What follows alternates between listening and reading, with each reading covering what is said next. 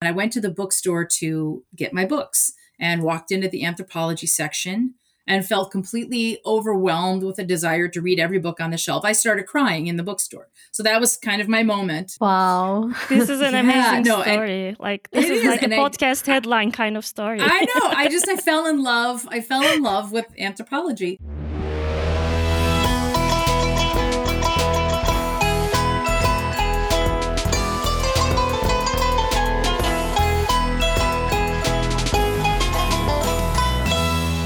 Welcome to the Talking Anthropology podcast. I'm Şeyma Kabaoğlu. Very excited to have Dr. Angela Glaros on the podcast. Thank you. Dr. Glaros is an associate professor of anthropology and women's gender and sexuality studies at Eastern Illinois University. She completed her anthropology PhD at University of Illinois at Urbana-Champaign in 2011 with her dissertation research on aesthetics, authority, and gender in Skyrian music. Since dissertation fieldwork, she has also been conducting research in different churches in East Central Illinois, and I believe she's also a musical apprentice and has been chanting in their services. So, welcome, Dr. Glaros. Thank you so much for joining us. Thank you. You're an anthropologist who does ethnomusicological research. Can we start by this term, what it means, and a quick overview of your research? Sure. Uh, yeah, I am formally trained in anthropology. So my degree is in the from the anthropology department at uh, the University of Illinois but one of my committee members is on the ethnomusicology faculty and is someone who named my dissertation as an ethnomusicology dissertation. So I feel like I can make this claim too. Ethnomusicology really defines itself as the anthropology of music. But in terms of disciplinary boundaries, ethnomusicology departments tend to be located in schools of music. And so people getting graduate degrees in ethnomusicology tend to have a number of music specific hoops to jump through. So, for example, their prelim exams are somewhat different from the ones that I did in my department. I had a number of subject related questions that different faculty members prepared for me and that I had to answer. One of which was on ethnomusicology, but I also had one on the anthropology of Greece, which was my geographic region, gender, religion, that kind of thing. In ethnomusicology, they have a few more musically oriented steps to go through. So you have to be prepared really to have those musical skills of, of transcription, of sight reading. It's it's a lot. Um, and so I was advised not to try and switch into the ethnomusicology department when I kind of refined my research direction. I was I was explicitly advised stay in anthropology so you can get done. Don't don't try to switch into ethnomusicology. You'll have a whole bunch of more work to do. You'll have you'll have additional burdens to take on. So you can you can still be an ethnomusicologist through anthropology. And there are a number of people who've done that. Steven Feld is a very well-known name who is both absolutely an anthropologist anthropologist but also an ethnomusicologist ethnomusicologist. So my goal would be you know to follow in his footsteps. To me that's amazing. I've read some parts of your work and it really made me think about participant observation because in your case participating means something that you really like bodily work for you, right? Yeah. And I would say, in terms of methodology, the way participant observation looks in ethnomusicology is very performative.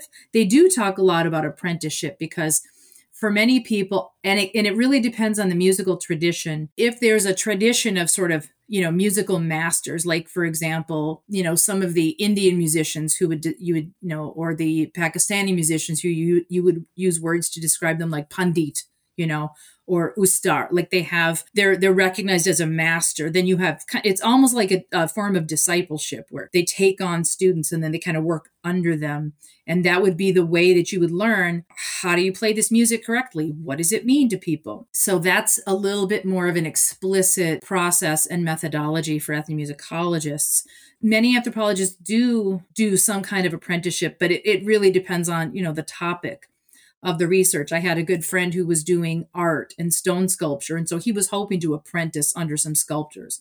He ended up going in a different direction, but but it's more it's more explicitly formulated, I think, in ethnomusicology that hey, if you if you really want to understand this music, you should be trying to learn how to perform it because there are certain things you won't you may not be told in an interview because people don't always just articulate them in an abstract way but if they're teaching you and they hear you do something wrong they'll be able to say oh no that's not how we sing that or you know that's not the vocal technique it's much easier for them to show you when you're in that kind of practical teaching mode than if you are simply interviewing someone. It, it just doesn't always come out. It's a really effective way of learning. Of course, that presumes that they think of their musical traditions as something that can be explicitly taught to others. And that was the issue I confronted when I was doing my dissertation that on the island of Skyros, certain categories of music were seen as something teachable, something anybody could learn. But the one that was really more precious to them and closer to their hearts,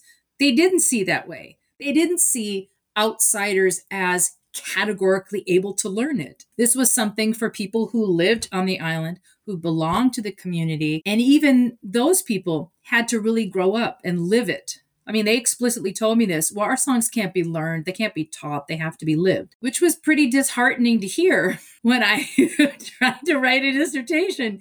Yeah, um, I can imagine. yeah, but I, I learned a lot about what kind of knowledge music is what sort of what form of knowledge does music constitute? And it's very personal. And in this case it was it was very intimate and it was really tied up with belonging. So i couldn't necessarily enter into any kind of formal apprenticeship with this form of music. I could listen to people talk about what they knew about it talk about how they learned the music and i could try to replicate what I heard them doing from listening to them sing or listening to recordings. But there was an understanding that that was not that was not the same thing. It wasn't the same thing. And they admitted that their own pathway to learning that musical form of knowledge had been disrupted because of changes in their lives. So singers told me, my own children don't know these songs because we don't hold the feasts in people's homes where you would learn these songs that are called table songs. So if you don't have the table, how can you learn the songs? So I began to see that, you know, it isn't just that I'm an outsider and incapable of learning it. Something has been disrupted in the traditional process of of passing down this knowledge which is going to affect the way that future generations learn the music. It doesn't mean it will go away, but it will change. This is such a creative project. I was wondering how did you cross paths with it? How did you cross paths with anthropology in the first place? I think would be a great well, way to start. It started, I'm so old. It started in the 1980s when I was an undergraduate at the University of Minnesota. And I took an introductory anthropology class and I went to the bookstore to get my books and walked into the anthropology section and felt completely overwhelmed with a desire to read every book on the shelf. I started crying in the bookstore. So that was kind of my moment. Wow. This is an yeah, amazing no, story. like this is, is, like a podcast I, headline kind of story. I know. I just I fell in love. I fell in love with anthropology. I didn't necessarily I didn't end up majoring in anthropology, but I did take several courses and I did an honors research thesis based on research I had done on Greek dance in a summer study abroad program. So I'd gone to Greece in the summer of 1988 and attended some dance conferences, visited some folk dance theaters, interviewed their directors and that kind of thing to try to understand something about the meaning of, of Greek dance. And so that ended up being my honors thesis. And my thesis advisor was someone who taught in the English department, but he was very steeped in the whole postmodern turn that was going on in the in the early and mid 1980s. And because he was an English professor, he was really interested in writing and representation. So Without having an anthropology major, I immediately started cutting my teeth on Clifford and Marcus's writing culture. Jumped right in on that. And so when you read you read my undergraduate thesis you see these references to this literature that we now see as as marking kind of a historic point in anthropology without having been steeped in the older classics that they were critiquing. So it was a little bit of a strange way to get into it. Um, but so that was that was really the start is i was at the time I was involved as a Greek American, I was involved in folk dance groups in my community in Minneapolis where I was living. Uh, so I really came at it from the standpoint of a community member who felt pulled between two worlds, being a Greek American who had traveled to Greece knew my relatives back there, understood to a certain extent what people were trying to do in the Greek American diaspora with preserving and transmitting parts of their culture. I also had a long-standing interest in trying to figure out at what point can you claim a particular identity as a performer? Does it have to be given? Can you just assert it? That's been a lifelong, you know, search for me. So all of those things were in my mind and also the role of gender in all of that. What's at stake for women in performing some of these traditions? And so I was framing all of that in terms of dance, folk dance.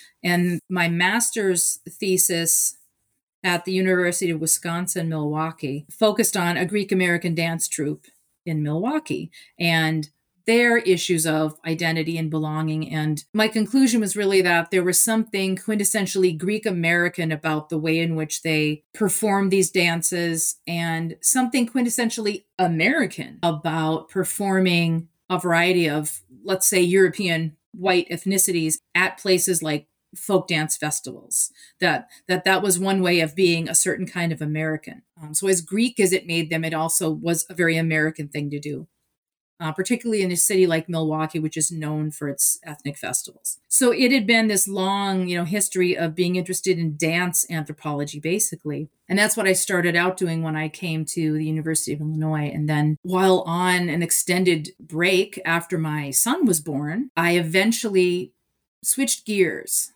and decided to focus on vocal music instead and keep the focus on gender but just switch switch topics slightly from dance to music. And part of that was from some of the insights i had gained while performing in the university of illinois balkan music ensemble which was really transformative because it just gave me an opportunity to get more experience as a vocalist singing songs that i had danced to for years but now kind of taking a different role. It ended up being really, really useful because while Skyrians do have, you know, a great and robust dance tradition, what they're really known for is this vocal music, this this a cappella vocal music. So almost by accident, I switched my focus. I had spent only one weekend on the island in 1993. I was visiting Greece, and uh, my relatives who live on the island of Evia, which is sort of next door to Skyros, took me on a trip there for the weekend. And so that was really the first time I encountered the island. And I immediately thought, well, when I do my PhD research, I want to come here. And that was before I really understood their immense tradition of vocal music.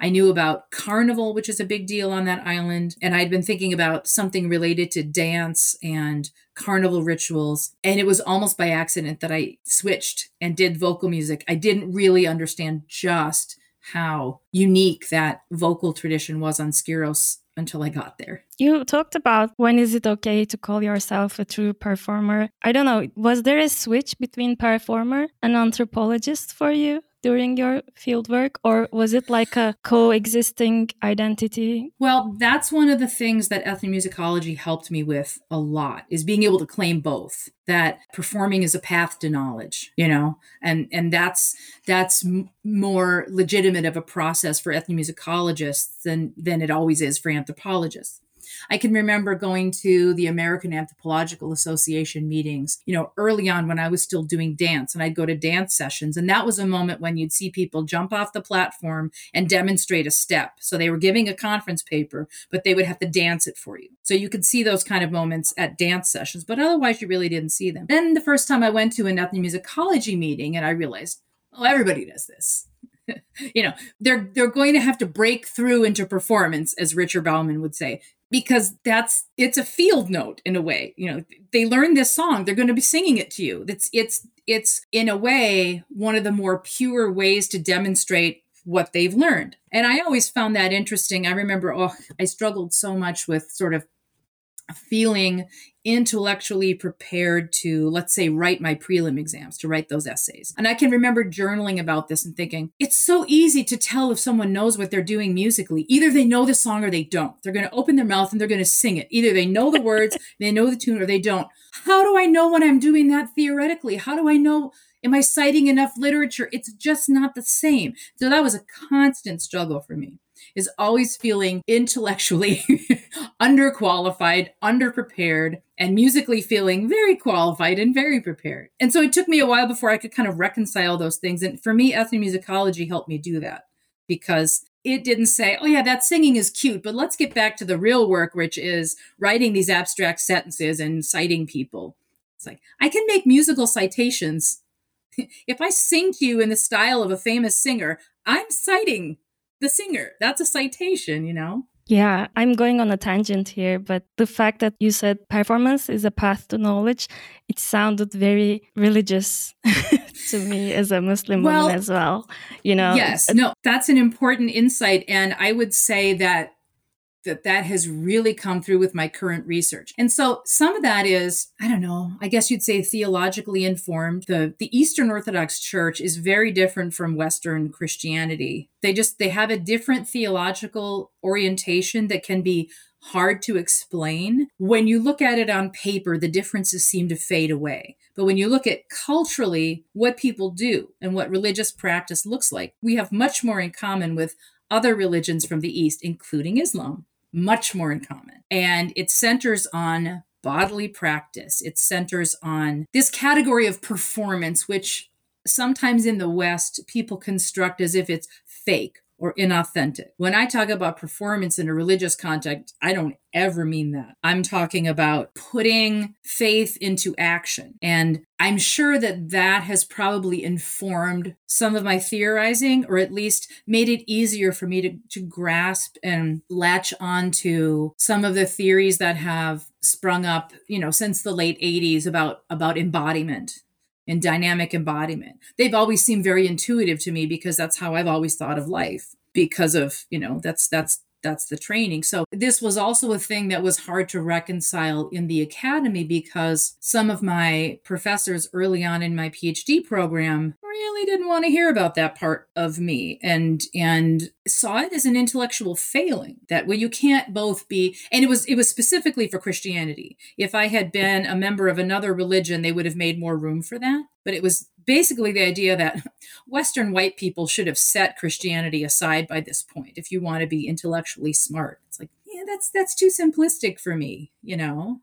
I'm I'm no crusader, but I am who I am you know and and this this community that i belong to has informed some of the research questions that i've had and certainly informed some of the questions i've had about gender because that's not always a comfortable thing to talk about in in religious communities. Women often find their roles constrained in these communities and yet they persist. So where is the power for example in women's voices in you know the Orthodox Church? That's an enduring question I have. Um, and they're questions worth asking. And I think an early professor of mine found that to be a very a very uncomfortable position for me to take. I think she saw it as an intellectual weakness of mine because it suggests that I was not detached enough from my subject. But we've already been through that whole critique of objectivity. That's what all of that writing culture and all of the, the postmodern turn was supposed to be about. That there's something to learn from my positionality, and I can still have a critical distance toward it.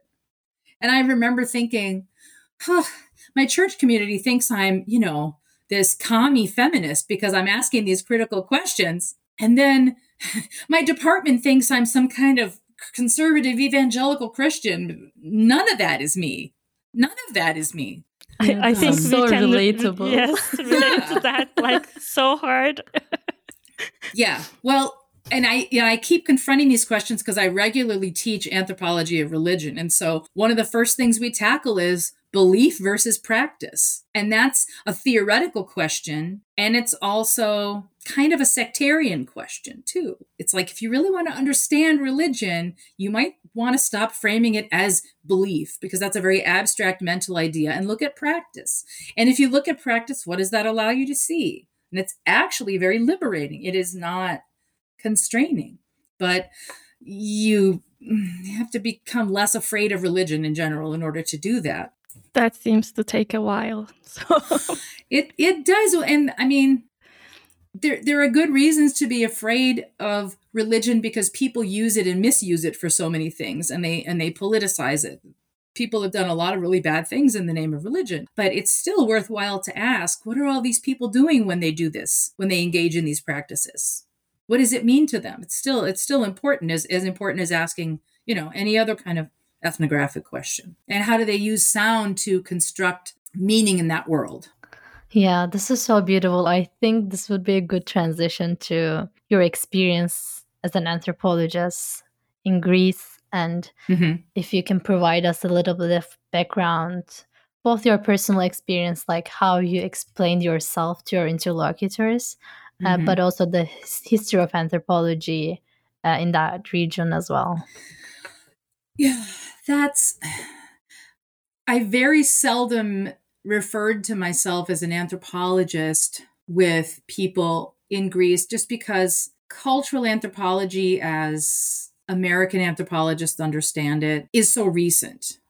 Anthropology for them, even though it is a Greek word, Let's just get that right out in the open. it is a Greek word, but it had the specific meaning of basically physical anthropology, biological anthropology. And Greece is a place where, you know, this sort of this Boasian American ideal of the four subfields, they didn't have that united under one umbrella. Archaeology is firmly rooted in classics, which makes sense for Greece, where oh, you're going to build a metro system? Well, here's Plato's cave. Now we have to put a museum in the metro station, which they do have in Athens. You know, so that's kind of, it's, it's always been off on its own. There was physical anthropology, and then linguistics tended to be classics again. I mean, they were just so burdened. As you know, my friend Michael Herzfeld would say, they've been so burdened with that ancient Greek burden that they can't really get out from under it. So culture was in the realm of folklore, what they call laografia in, in Greece mostly I just talked about what I wanted to study. I didn't necessarily identify myself so much by field. And in in Skyros, most people connected me to their local folklorist, Aliki Lambru, who's a wonderful person who herself um, wrote a really great volume on Skyrian songs that has four CDs. Um, it's one of two really big volumes, kind of musicological connection uh, collections of, of Skyrian songs. So she would be someone who you would identify as a laographos, as a folklorist. Just by my association with her, I think I was kind of in that camp. They knew what I was doing. They just didn't necessarily know what disciplinary umbrella I did it under. So if I said, you know, I'm interested in learning about these songs, they would first say to me, Well, have you talked to Aliki? Yes, I've talked to Aliki. Okay, then I'll talk to you. I think I think I was kind of seen as a folklorist by association. That said,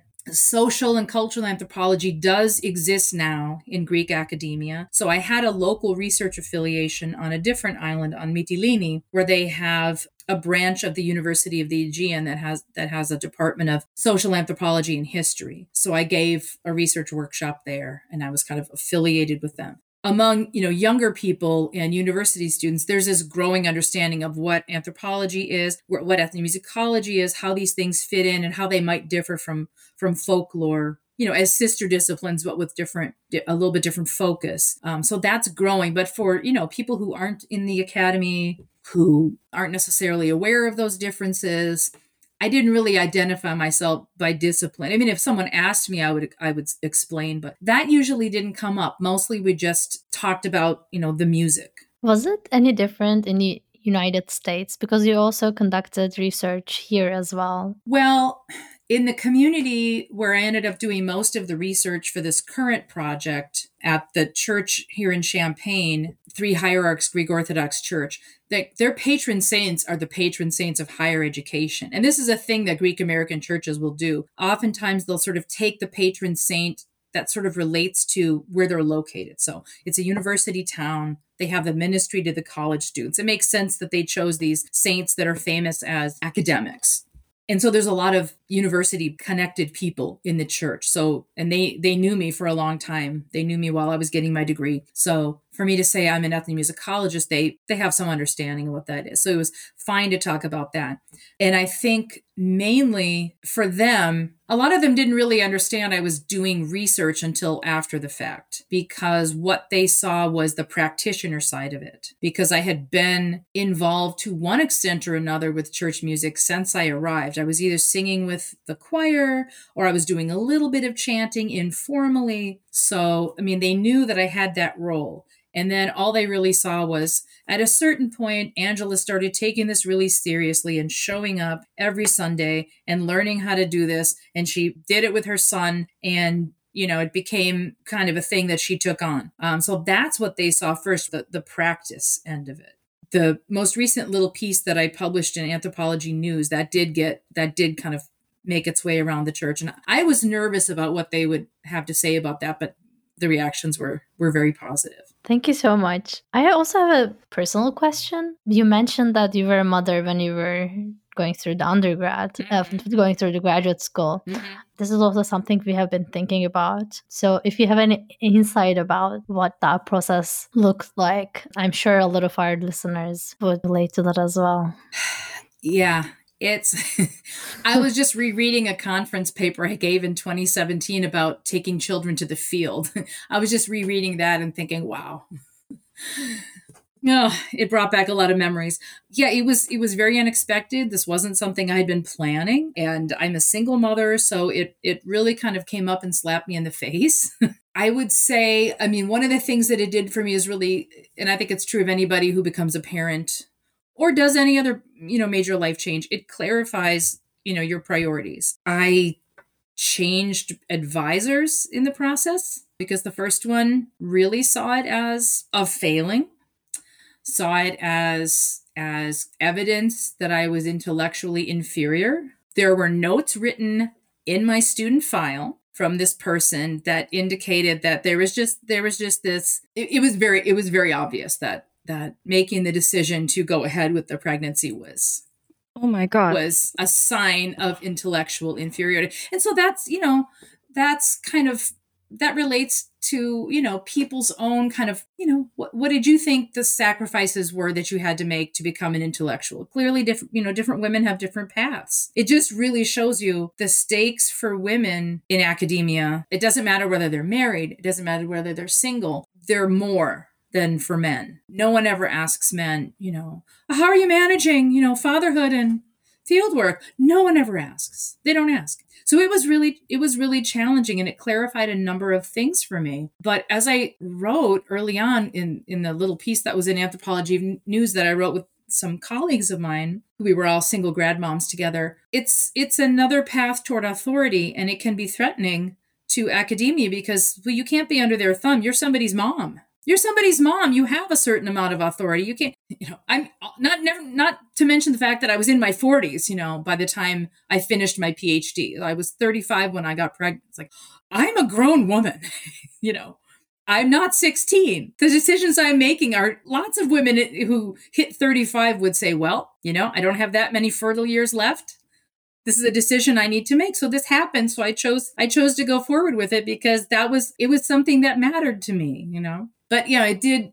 It it caused me to hit a few bumps. I did leave my program for a couple of years, about two and a half years. Moved in with my parents back in Minnesota. Took a corporate job, just a, you know, an administrative assistant job, which deserved to be its own field work because it was fascinating. But I didn't have an IRB, so I couldn't. I can't publish everything about that corporate anthropology experiment I was doing. It was fascinating but you know just working raising a little kid and then preparing for what you could call a comeback. And it was incredibly challenging to you know try to manage daycare and finish the few classes i had to take with you know a little two year old i love to tell my son this when i when i want to make him appreciate what i've been through. When we came back for the year that i was finishing coursework and he was in daycare about two days out of the week i would put him to sleep I would kind of fall asleep with him about 8 p.m. I'd wake up at midnight for the day, work for seven hours writing papers, and then he'd get up at 7 a.m. and I'd get him ready, take him to daycare, and then I would start my day and go to my classes. Wow. Um, yeah. Wow. yeah. So that probably shaved a few years off my life. I did I did that about twice a week for, you know, nine months for for an academic year. It was a lot. You know, but there were things that I had to do that somebody who didn't have a child and no money because they're a grad student had to do. So this there were there were extra burdens that you know I had to do. And then after that year, daycare broke me. Moved back to St. Paul. My committee allowed me to commute basically to take my prelim exams, just sit and write my written ones, and then take the oral. And so that was you know, and I couldn't have done it if I hadn't had my parents you know helping with childcare and that kind of thing. So it was you know it was a little bit of an interrupted process, but I definitely noticed the comeback was very strong. I had a completely different sense of self, plus a new advisor, a new research focus. So that helped too. A research advisor who understood what motherhood was about, who was the only faculty member who said congratulations to me when she learned of my pregnancy instead of saying, Oh, I'm so sorry. This is appalling, really. Yeah. So I cannot believe this. Yeah. So yeah. the first reaction was, Oh, I'm so sorry. How did this happen? How do babies happen? It's wow. Sure, I'm not married, but like it's a normal thing. You should know how this happens. So, yeah, choosing a new advisor and going in a different direction and and going where I felt supported was ultimately a really a really important thing. Uh, you know, a big power move. And all I know is that all of these struggles and all of these burdens, when I came back, even with a little kid, I had straight A's and A pluses in that last year of coursework. And I was learning a new language. I had a Turkish fellowship. I was learning Turkish. We should have done the podcast in Turkish. it's been kidding. a while. It's it's it's been a while. It's been a while. But I had struggled in my previous you know, in, in the first few years of my grad program, I would often be taking incompletes, not finishing papers on time, really struggling. And motherhood clarifies that. My kid's asleep for seven hours. These are the seven hours I'll be working. That's it. You know, it's not easy, but there's no doubt. This is the time in which you have to work. You're going to get it out. And you know what? Professors just told me, oh, this paper was brilliant. I loved it. You wrote it so well. You know, and I just thought, well, I had to. I had to. Um, no more time. So it was amazing how how clarifying that could be. Um, and the same was true of dissertation writing, you know, with a with a you know a, a, an elementary school age child. Both before and after I got hired in a faculty position, I was finishing up my dissertation. Here are the days on which you can write. You're not going to have writer's block. You don't have time to have writer's block. You're going to squeeze it out, and uh, you know. So, personally, it was very empowering. Institutionally, very disempowering it was clear that I was definitely swimming upstream. A lot of people were not supportive. Some people were, but many were not. And that's something that my my fellow grad students who were also going through the same thing would agree with me on that the system isn't created with us in mind. Um, there are a lot of obstacles that have been put in our path. And it's, in a way, it's silly because many of our interlocutors, you know, have to work and manage kids it's it's a really normal thing in uh, most of the world that you you work and you juggle the kids and you get it all done. And it's and it's just normal. But somehow academia because it has these monastic origins somehow well first of all women but especially women who are mothers are seen as a taint rather than just a normal part of the fabric of learning and knowledge. And so uh, we constantly came up against that in, in a variety of ways. So it's it's it it should be it should be it should be different by this point. This shouldn't still be going on, but it, it it is. It is because academia tends to be extremely conservative and changes very slowly and gives a lot of lip service to a lot of liberatory things, but you see it in practice. Whether or not they, you know, schedule meetings when you don't have any childcare, whether they insist that you come in to a meeting in person that could have been an email, a Zoom call, whatever, you know, what obstacles do they throw in your path? You know, it's clear they don't have you in mind. The whole system yeah. was not created with you in mind. Yeah, I think, you know, what you said about authority and academia is like, it's really helpful to think about like why it still continues as well. You have more authority now yeah. as a mother, but also you mentioned, you know, the relationship between religion in the academic sphere they also mm-hmm. don't accept that kind of authority as well. So thinking them together is also very interesting.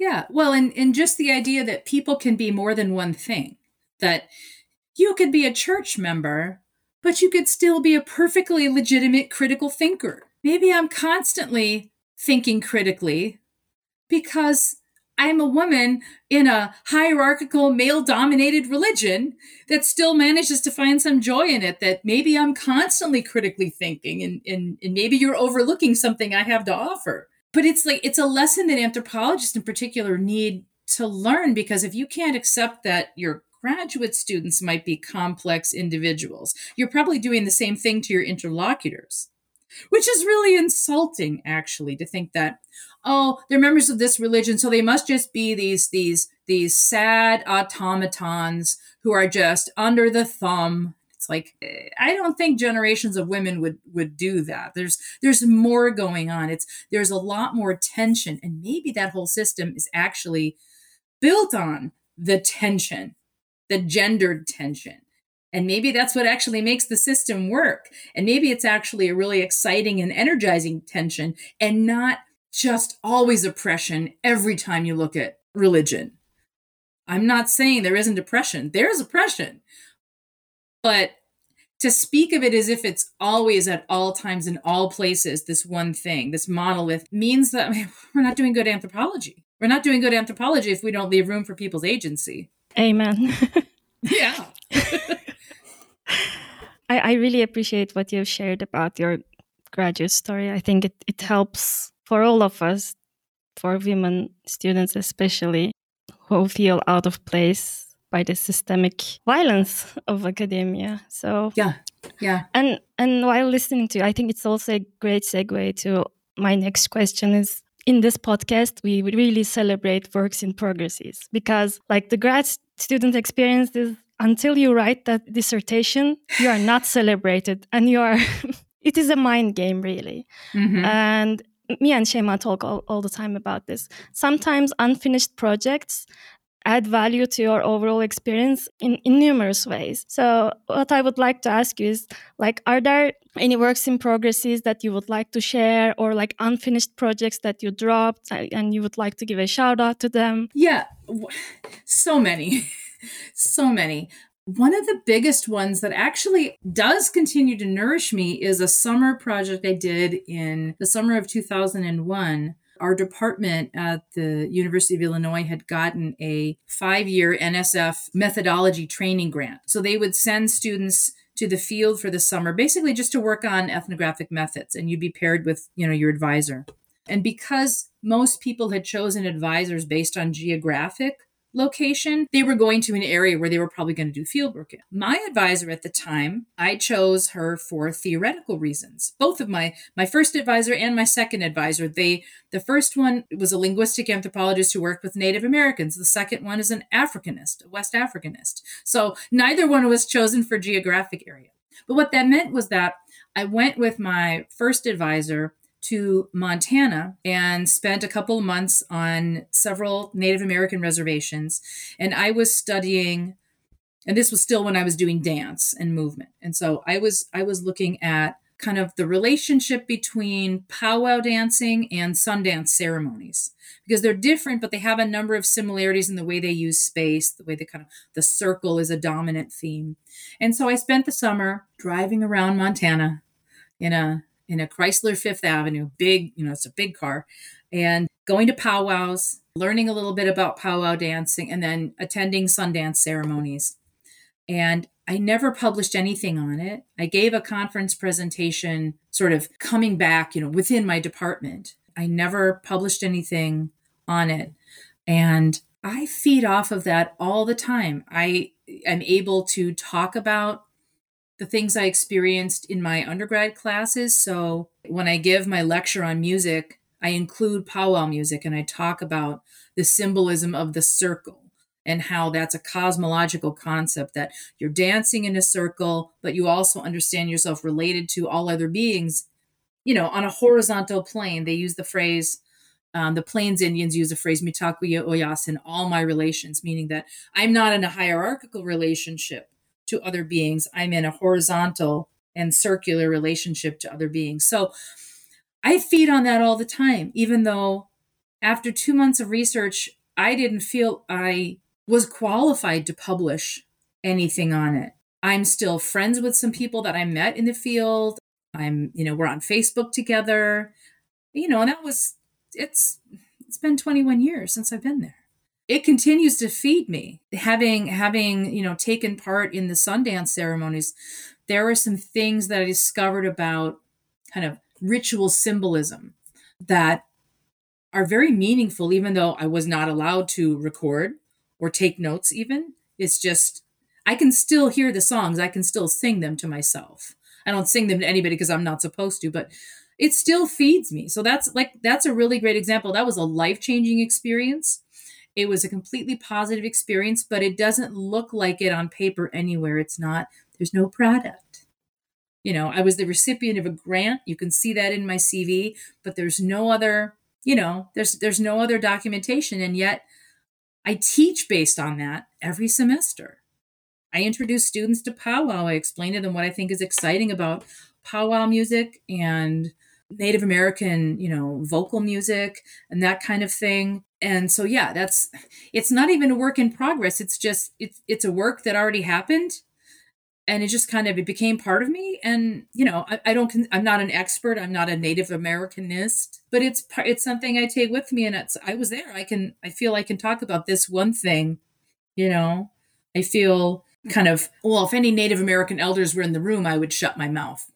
I would just say, please, you shouldn't let me talk. But I feel like I can at least be a bridge to some of that knowledge for my students. So that that to me is maybe my best example. and I was cleaning out some files a couple of years ago and came across all of my notes from that summer and it was so exciting.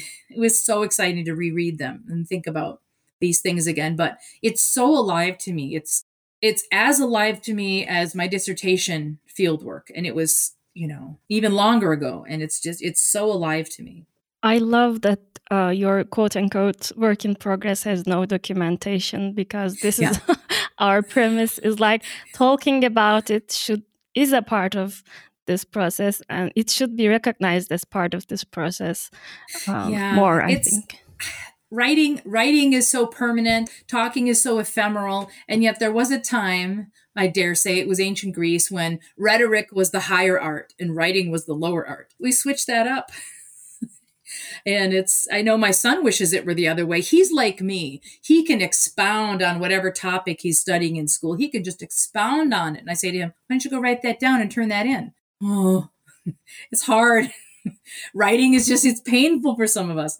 So yeah so because i get to teach these subjects i get to talk about them. And it's it's very clear. I always know exactly what i want to say. Putting it in writing is it's painful in a way that just and i think maybe it is because there's the sense of permanence. And my sense of what this means is evolving so i can talk about it next time i talk about it it might be a little different but if i have to put it down in words i have to commit to that in a way that i'm just not prepared to do yeah and and yet our careers hang on the things we write and the things that we publish. And it's really, it's a challenge.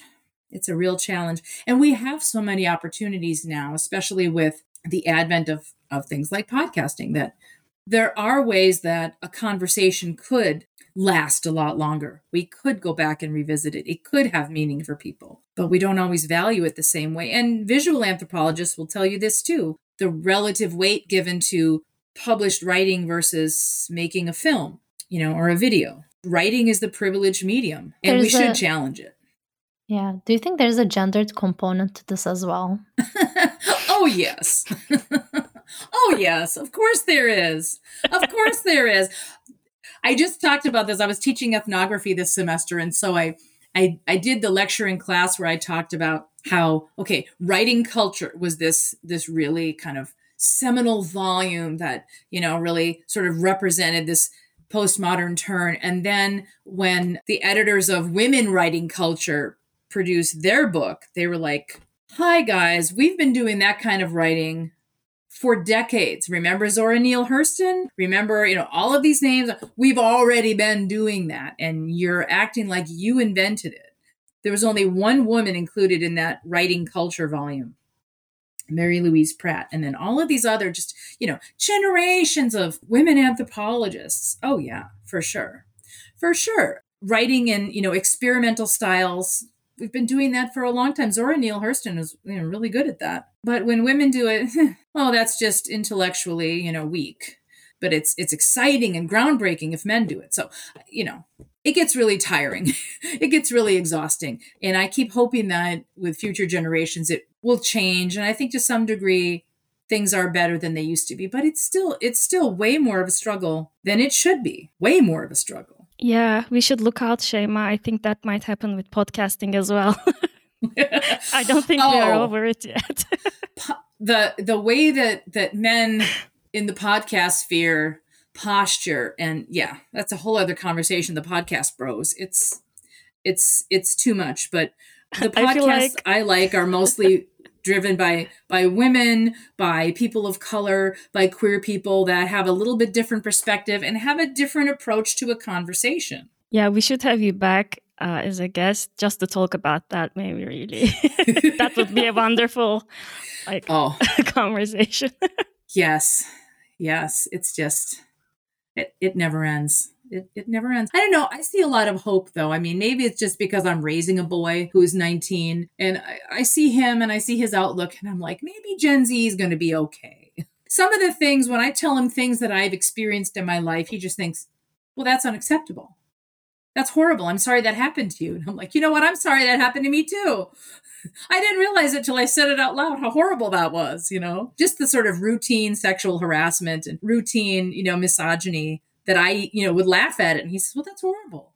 You know, you're right. It is. So I feel good I'm putting, you know, someone good out there, but it's still he's living in a in a in a, in a dominant culture that rewards and makes more space for him and his thoughts and his words than it ever has even though okay as a white woman who's now middle aged not middle class i'm still working on that I can use more money, is what I'm saying. Um, uh, you know, I my voice also takes up more space than other people's voices, and I, you know, I'm I'm aware of that. But but his culture allows his voice even more space, yet more space. So, but you know, it's nice to see that at least he's he's aware of that, he's cognizant of that, and he is careful to try to be inclusive. So at, le- at least something's moving. Would you advise him to be an anthropologist? Oh no. I mean, he I don't know. He's he's a musician, so he's already he's already planning on a future without money. But I don't know. He's he's a very practical guy. If anybody can make money on it, he can. He's a composer. He's a musician. He loves ethnomusicology. He was in a class I forget what class it was. He was just telling me a couple of weeks ago where they were brainstorming possible ethnographic projects. And he says, I can't believe some of these things these people were proposing. They were talking about surveys. He goes, That's not ethnography. And I thought, I've never loved you more than right now. he goes, ethnography is about immersing yourself in a culture. I'm like, is that because I dragged you on my field work when you were five? Is that is that why this happened? He's been a part of it. He has. He has, and bless him, he still wants to go back to Skyros. He says, I really want to go back to Greece. And I thought, you should. You should. We should both go back. This is amazing. As bad that it is in this podcast, that I want to go back to your writing slash talking routine. You've mentioned that your talking anthropology routine is kind of teaching. I wonder if there is an addition to that you want to make. And you mentioned about your writing routine during your grad school with your son, but then how yeah. it changed. Could you give us an insight about that? I am extremely I am an extremely undisciplined writer. I don't have a writing routine. I'm terrible. The closest thing I come to a writing routine involves personal journaling. I don't know if you've heard of the book The Artist's Way. It's an interesting book. It was the woman who wrote it, Julia Cameron. She kind of combined the Alcoholics Anonymous 12 steps with sort of trying to create like a creative recovery for people who are creative but who are blocked. So wow. she has this sort of 12 step thing. And I don't follow all parts of her book because I'm, you know, allergic to people telling me rules which is ironic for someone who's Greek Orthodox. You don't like people telling you rules? Why are you in that church? That's another conversation. But one of the, there are two principles that that she suggests people who are trying to recover their creativity engage in. And one is to write morning pages. The idea is to kind of clear out your brain first thing in the morning. And then the other one is to take yourself on a weekly artist date where you do something creative to kind of free up your spirit. So the morning pages is something that i have been committed to for years and years and years. I started doing them in 2004 i don't do them every morning but whenever possible i do. That's that's the biggest writing routine I have. And that's mostly personal, thinking about my emotions. But sometimes if I'm working on a project, I'll end up journaling a little bit about that. That's the most disciplined writing I do. The rest of the time, I'm just dashing after deadlines and just trying to keep up. So I'll tell you how last week went. I had a deadline. I was writing a book review for the Journal for Modern Greek Studies. It was also Orthodox Holy Week, and I had 20 services to chant at. Yeah, it's a lot. Yeah. Wow. Plus, wow. Well, I took some days off of work. So I didn't, I teach on a Tuesday, Thursday schedule. So I taught my Tuesday classes. Then I did not teach on Thursday. I gave them all a day off because I knew I had three services that day. There was no way I could drive an hour each way to my university to teach. Somehow I managed to write this book review in the midst of doing all that. We we don't know how. Um, I wish I could say that I was extremely disciplined. I wish I could say that I, you know, got up daily and had this sacred writing time first thing in the morning. It's my fantasy, but it's been increasingly harder to make happen. I do like to write in the morning. It is my preference. When I was doing dissertation writing, back when I thought I had a lot to do, I didn't know yet. I didn't understand before I had a faculty position, when I had just, you know, days off when my kid was in school and I was just, all I had to do was write, you know, and I would write for several hours at a time. What a luxury. What a luxury. And now if I if I can get a half hour to outline something at a time, that's about all I get. And then I try to do that and then let it percolate in my brain. Occasionally, and here's where we get into the writing talking thing, occasionally I have I have recorded voice memos while driving to work, and then listening back to them can be helpful because it is much easier for me to talk about something and get to the point than to write it out. So oftentimes I'll do that and then take dictation, you know, just type up my thoughts, and then often something comes to me. My dissertation advisor, the one I finished with, she was fond of telling me, you know, you don't have writer's block, you just write. I thought, are you kidding me? like, okay she just said, just it looks effortless when you write. I think, no, like I think about it and think about it and think about it. By the time I put it on paper, I've ordered my thoughts, but the process before that was quite painful to get to that process. So I would say I'm a very undisciplined writer, but any way that I can sort of prompt my internal thoughts, it will be running as a track in the back of my mind. And and then when I do come to sit down, I find it does flow. But that doesn't mean I didn't have writer's block. I had thinker's block. There are some people who think by writing. I don't think well by writing. I think by talking or just thinking. And then I have to work it all out before I can really commit to putting it down on paper. Yeah, I can really relate to that. I think I have a very similar, not routine, but process. Do you want to go into the speed round? Ooh, speed okay, so this segment is called Small Talk, where we get to be a little bit annoying with your consent, of course, and humanize the anthropologist with a light-hearted speed round. So, are you ready? I am ready. Okay, so do you have any pet peeves specific to the uh, academic sphere? My biggest pet peeve as a professor is something I was just talking um, to my students about this last week. Um, it comes up a lot when either in the religion class I teach or if they're writing a paper about a religious service. This happens a lot for students where they'll say, Well, I decided to go to a Catholic church because I was raised Christian, so I thought I'd try a Catholic church. And I keep telling them, Catholics are Christians. That's that's my biggest pet peeve is they just they don't understand that like certain branches of Christians look down on Catholics and probably my people too, for being too ritualistic, right? So that's kind of it's a Protestant issue.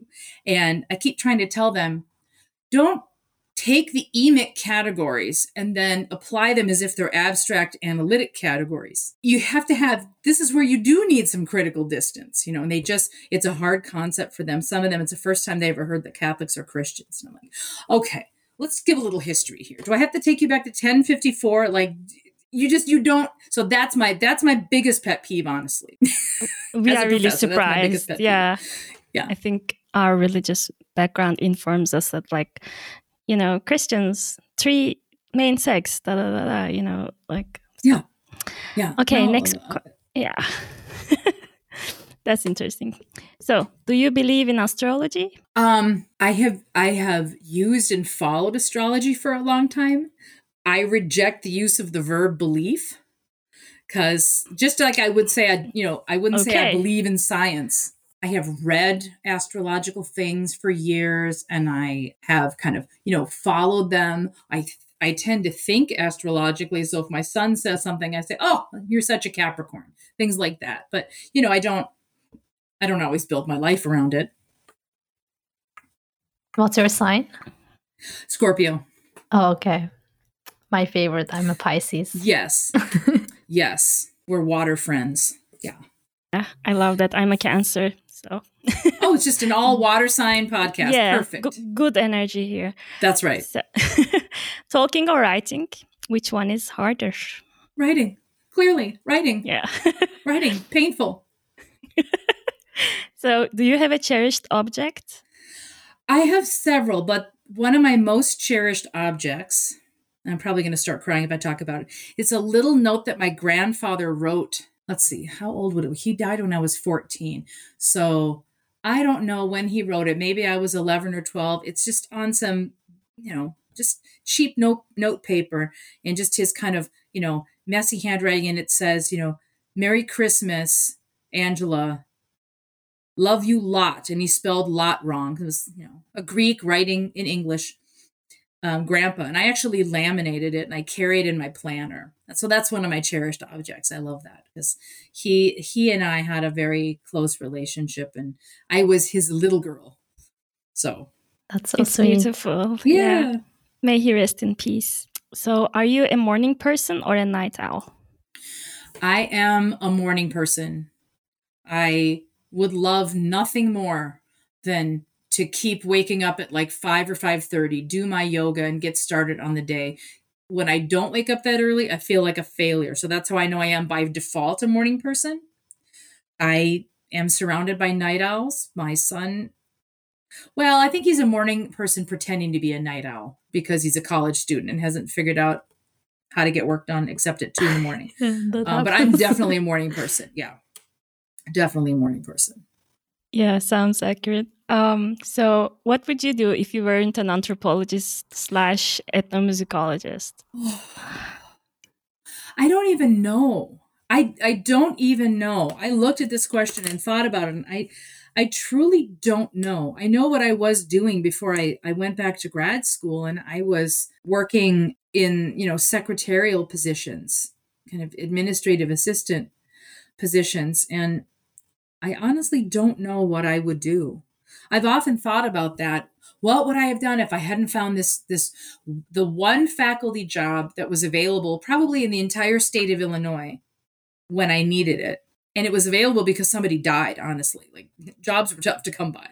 But I I pulled off a miracle and just because of being in the right place at the right time found a faculty job where I could commute. I didn't have to uproot my family. That was a job in the field with which I was trained. I don't know what I would do. I literally don't know. Um, but I don't think I'd be having very much fun. Yeah. So, is there a TV show or a movie or an ethnography that you love to hate? That's a hard one.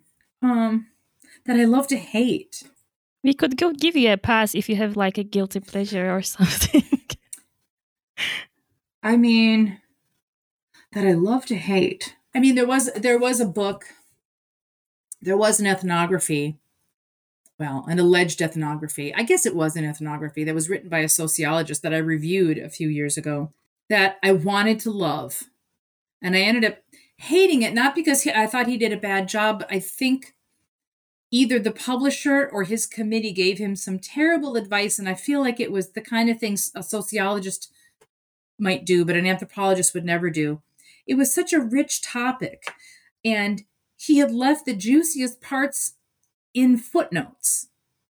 Like the stories that an anthropologist would put front and center into the main text were in like end notes at the end of a chapter.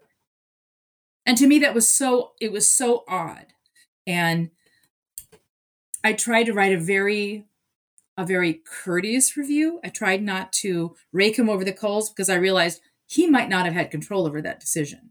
That might have been something his committee kind of made him do and the publisher just went with it, you know. But I was I was offended on behalf of ethnographers everywhere. I just thought, where is the thick description? You literally hid all the good stuff. You hid it. Like the stories, the quotes, the juicy gossip. That's what anthropology is supposed to be. And you put it all in the end notes. And I just, I was disgusted. But I'm trying to be careful. I'm not mentioning, I'm not mentioning his, you know, name or the, even the subject of the book. So that's the closest thing I've come to saying, you know, love to hate. I'm sure there are some classics out there that I would, that any of us, if we read them, we'd find wanting. But that's the closest thing I can come to something that I love to hate. I just want to rewrite it for him, is what I want. To do. Yeah, there are like some ethnographies where there are like no people. So common. So common. Why? Just eh, in the name of sort of being theoretical, it's all theories. Usually and men write those. So why? Why do they do that? Why do they do that? They do it a lot. And then I if think- you don't do that, then you are theoretically underinformed. Yeah. I'm not saying there are never any women who write in that way. But yeah, I've had to be really careful of the kind of books I've tried to assign in my undergraduate classes because occasionally they seemed like really good books. And when I reread them, I thought, try to read this like an undergraduate. You can't make heads or tails of this. You need something that is that has the stories, that puts the stories forward. And it's okay if they have theory, but if they put the stories forward, it'll be it'll be it'll be better. So yeah. I mean, it's an important lesson. It's one reason I'm glad I'm teaching because sometimes it helps me remember you got to communicate. it's different when you write for your dissertation committee and when you write for another audience. It's completely different. Yeah. I think I think it's a great advice and it's also our last question. So, what would be a tiny but useful advice for people who would like to become anthropologists? Become independently wealthy? this is the greatest advice. Yes. yes. or or you know, maybe maybe consider consider something outside of academia. Just academia, you know, and I it's it's silly for me to say that. I'm speaking from a position of privilege. I did manage to get a tenure track faculty position in the field in which I was trained. I did receive tenure, you know, so I should be I should be sitting, you know, pretty. And I I still love, you know, anthropology and so I'm I'm not trying to gatekeep. I people should do it, but you know, if you're going to go to grad school, see if see if you can get fully funded while you do that. Is there a way in which you can get fully funded? You you shouldn't be trying to get into an academic field that's where where jobs are few and far between and start already behind. Don't accumulate over a hundred thousand dollars of student loan debt like I did. Don't do that if you if you can avoid it. And consider positions outside of academia. Some departments will encourage you to do that. A lot of them won't. Mine certainly didn't because it was it was set up with an academic model in mind. Some of my colleagues who said from the beginning, I'm planning on a non academic career, were also treated as if they were intellectually inferior, instead of just saying, This training is worthwhile, even if you don't become a scholar per se. It's still worthwhile. You still have something intellectually to offer.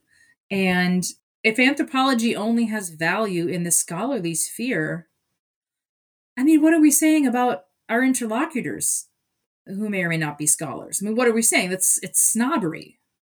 So I guess my advice would be, yeah, f- find a way to make money and and and try to preserve your sense of self and and you know try to avoid the toxic people if you can, you know, and have a support network especially among the fellow students. One of the things that that I and some of my fellow students did, which some of our faculty looked at us like we were seditious almost, was we created a writing group. And we would we would meet around my dining room table because I happen to have a big dining room table, and we would workshop each other's papers.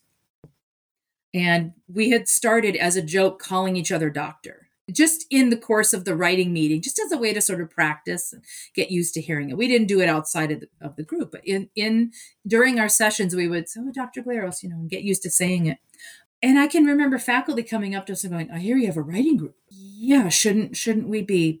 But because we weren't, you know, it, it was something that we were sharing and doing amongst ourselves, and we weren't under someone's supervision. It was seen as very, you know, sketchy and really and really something kind of looked at askance and so, but the support networks are important. You have to you, you have to create them for yourself. The the department won't necessarily do that for you. So, yeah, find find some financial support and some moral support. Calling each other doctor is such a powerful manifestation method. I just want to point that out. It is. Fake it till you make it. That's how we felt about it. It transformed the way we thought about ourselves. We kind of took away that that mystical power of the word doctor it's like, well, I'm going to model. Going to model trying to, to be this. Let's just be collegial and pretend we already have our PhDs. And oh well, Dr. Glaros, your you know workshop paper is very interesting, and uh, I might suggest you know why don't you revise your introduction and just kind of you know sort of a performative model of let's let's practice doing what we plan on doing in the future. So it shouldn't have been revolutionary, but it was. Yeah. Yeah, and it's like something so normal now with the writing groups. I feel like everyone is like telling me to like I have a million writing groups. Yes, I, at this point it's too much for me. Yeah. No, I mean it, it should be just a normal thing that, you know, everybody kind of you, you get a little peer review and it and it should be normal. But I think I think what it does is it sort of cross cuts that that patron client relationship that you see so much in academia where somebody's an advisee of so and so but my advisor, the, the advisor I finished with, she kind of modeled that for us because she would have a group advising session. She didn't have time for one on one. She was a working mother. Hello. So she she would have all of her advisees at whatever stage meet in her office once a week. And we would trade whatever we were working on. Somebody was doing a dissertation chapter, somebody was doing a grant, somebody was updating their CV, and we would all workshop each other's stuff, which meant that we would have you know, f- classmates, fellow students, we were both writing applications for the same grant and we'd have to workshop each other's grant applications. We were technically competing against each other, but we still had to help each other.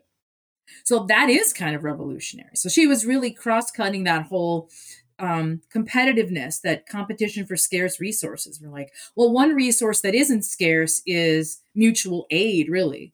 And so um, she modeled that for us and that was that was tremendously helpful. And so yeah i think that's that's something that could help a person regardless of whether they wanted an academic career or a non-academic career is to try to try whenever possible to kind of cross cut those those hierarchies. Yeah especially like in the pandemic now it's so hard to have students support each other having mm-hmm. that kind of network. I i'm sure like you were also helping students who are like in later stages than you. So you would have known what's coming for you in in, in two years three years.